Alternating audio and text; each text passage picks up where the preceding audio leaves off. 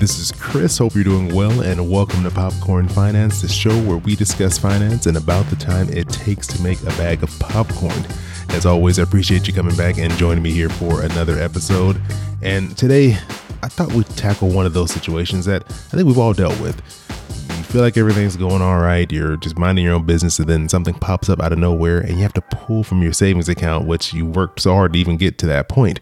And there's just this guilt, I think, sometimes that comes up when you do that. So that's what we're going to be talking about today, how to deal with that guilt. But before we do, it's time to prepare today's guilt-free bag of popcorn, which is brought to you by Mint Mobile. If you're still using one of the big wireless providers in twenty nineteen, have you stopped and asked yourself, you know, what are you really even paying for? Enter Mint Mobile. Mint Mobile provides the same premium network coverage you're used to, but at a fraction of the cost because they do everything online. With Mint Mobile, you can cut your wireless bill down to just fifteen bucks a month. Every plan comes with unlimited nationwide talk and text, and Mint Mobile offers three, eight, and twelve gigabytes of four G L T E data. To get your new wireless plan for just fifteen bucks a month and get the plan shipped directly to your door for free, go to mint mobile dot com slash popcorn finance. That's mint mobile dot com slash popcorn finance. Again, one more time, that's mint mobile dot com slash popcorn finance. All right, I have this fresh bag of popcorn ready to go. Let's pop into today's conversation.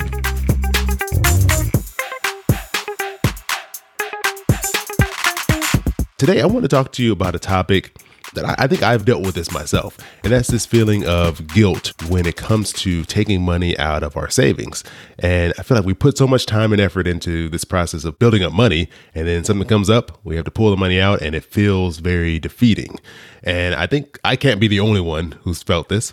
And I know for sure, I know at least one other person who's felt this feeling, and that's Pedro Mauda, and he is here joining me right now on the show. How's it going, Pedro? Oh, I've been there for sure, Chris. Uh, it's going well. Thank, thanks for having me. I appreciate you coming on here and, and, and being open and being willing to share a little bit about how you feel about this situation, because it is a lot of work to save, right? I mean, it's a lot of intentional effort to get to this point.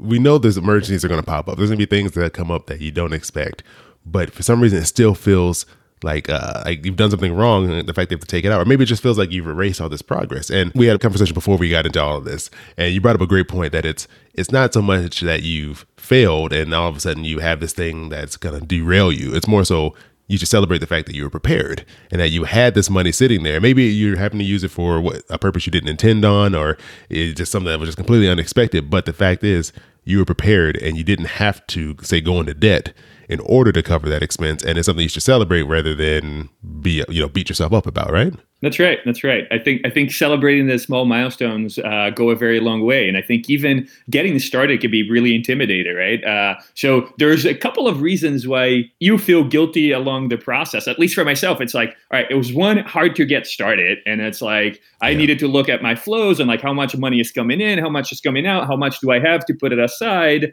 And then now I need to drain it. And and that's that can be defeating. But if you've seen the process differently and you're being perhaps rewarded or celebrated as you making progress along the way, and the moment uh, that you had to take it out, you're also being celebrated that you didn't have to swipe the credit card. That that's pretty powerful. Yeah, no, true. Because not only did you not have to use a credit card, which you've probably been trying to avoid using all this time, you don't have to worry about paying interest, which you're almost saving your mo- yourself money there by the fact that you were able to pull out cash, cover this expense, and not have these other impacts down the road by maybe having to have this sit on a credit card for several months before you can pay it off.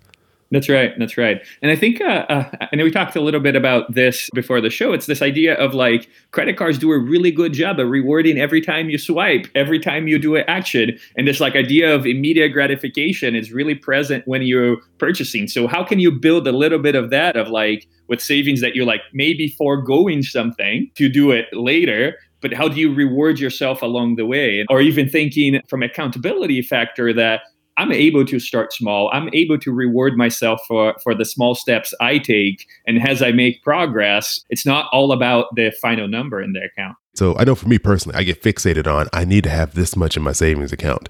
And if I'm not there, I don't feel like I've accomplished anything. But really, it's the process of being prepared and building the habits of saving, and then just putting yourself in a better situation, because things aren't always going to be perfect and be exactly how you want them to be.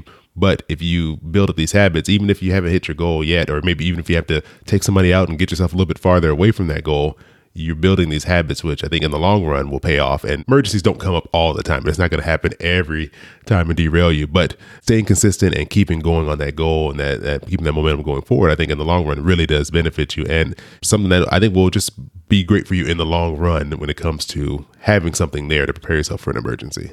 That's right. And we only think about, like, if I'm not going to achieve that goal that I have in mind, I'm not going to start. And and I think that's a that's a mistake. Like, it, something that happened to me, and quickly I'll go through it. I had a car accident. I had to activate my insurance. If I didn't have any sort of savings, I wouldn't be able to be negotiating with the insurance to pay fully what my car broke down, because I would be nervous, without option. I needed my car to get to work, and I would do pay me whatever it is so I can get that and get going. And having uh, a little bit of savings give you that optionality. So I think I'm a believer that even as that you're paying off student loans, doing other things, you should be saving a certain amount of money, so it doesn't force you to spiral back in debt when a little emergency comes up. Yeah, no, that's a great point, because yeah, I've had that happen to me so many times when we were paying off debt, where I had nothing saved.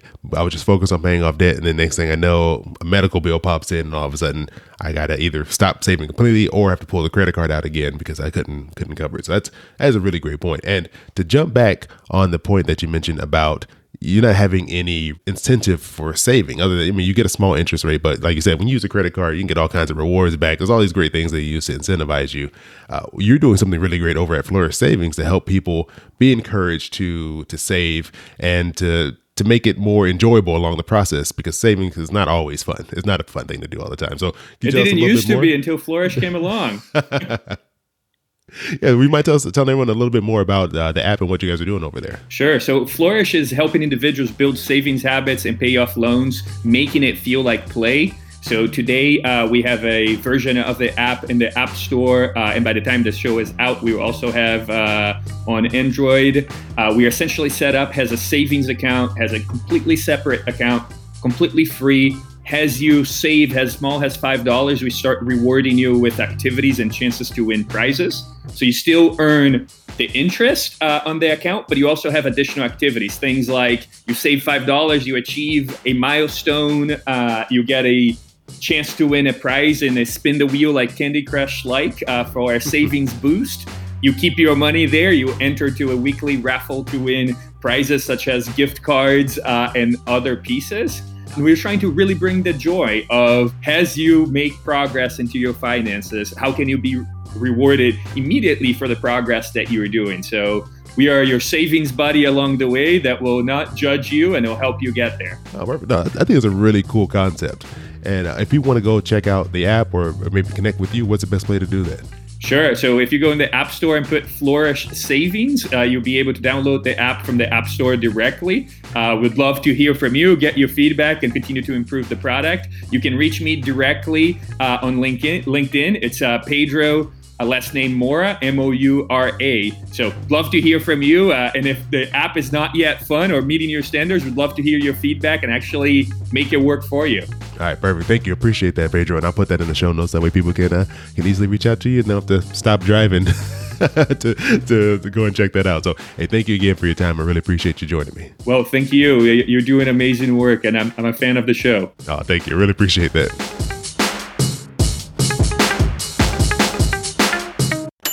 Yeah, boy, keep it popping like Mary Poppins.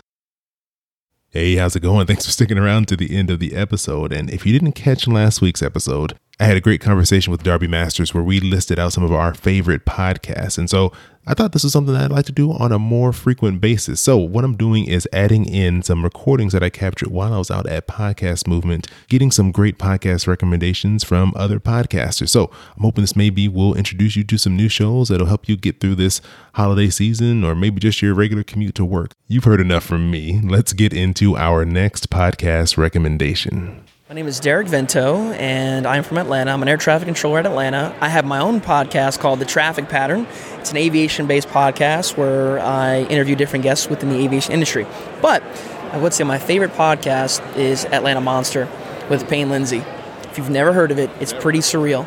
So these kids back in the late seventies, early eighties started to go missing, and um, they think that they caught the guy that's responsible for all of the murders at that time, but most people that listen to the podcast realize that that's probably not true. Um, just a very surreal story. Um, Payne Lindsey's known for the most famous podcast that actually got him a T V deal. So he's under the Wondery veil, Tenderfoot T V, based out of Atlanta, and that really inspired me to kind of like do something. So I've been podcasting for ten months, but Payne Lindsey got his own uh, you know, T V show deal because uh, of his involvement in the investigation of uh, of a murder uh, of, a, of a girl named Tara Grinstead, which that podcast is called Up and Vanish. So Up and Vanish was his first podcast, came out with Atlanta Monster. Now he's got Zodiac Killer. So the guy's really crushing it. He's doing some huge things based out of Atlanta. So, of course, being an Atlanta resident, I'm going to support that. And uh, just just so uh, deep, so so much uh, drama and thriller. I mean, I, I joked around with someone yesterday. I said, when I'm driving home and I listen to it, I'm like, it's dark at night. I'm kind of like, all right, uh, that's enough. That's enough. But no, seriously, Atlanta Monster. That's a really good podcast. Really good podcast.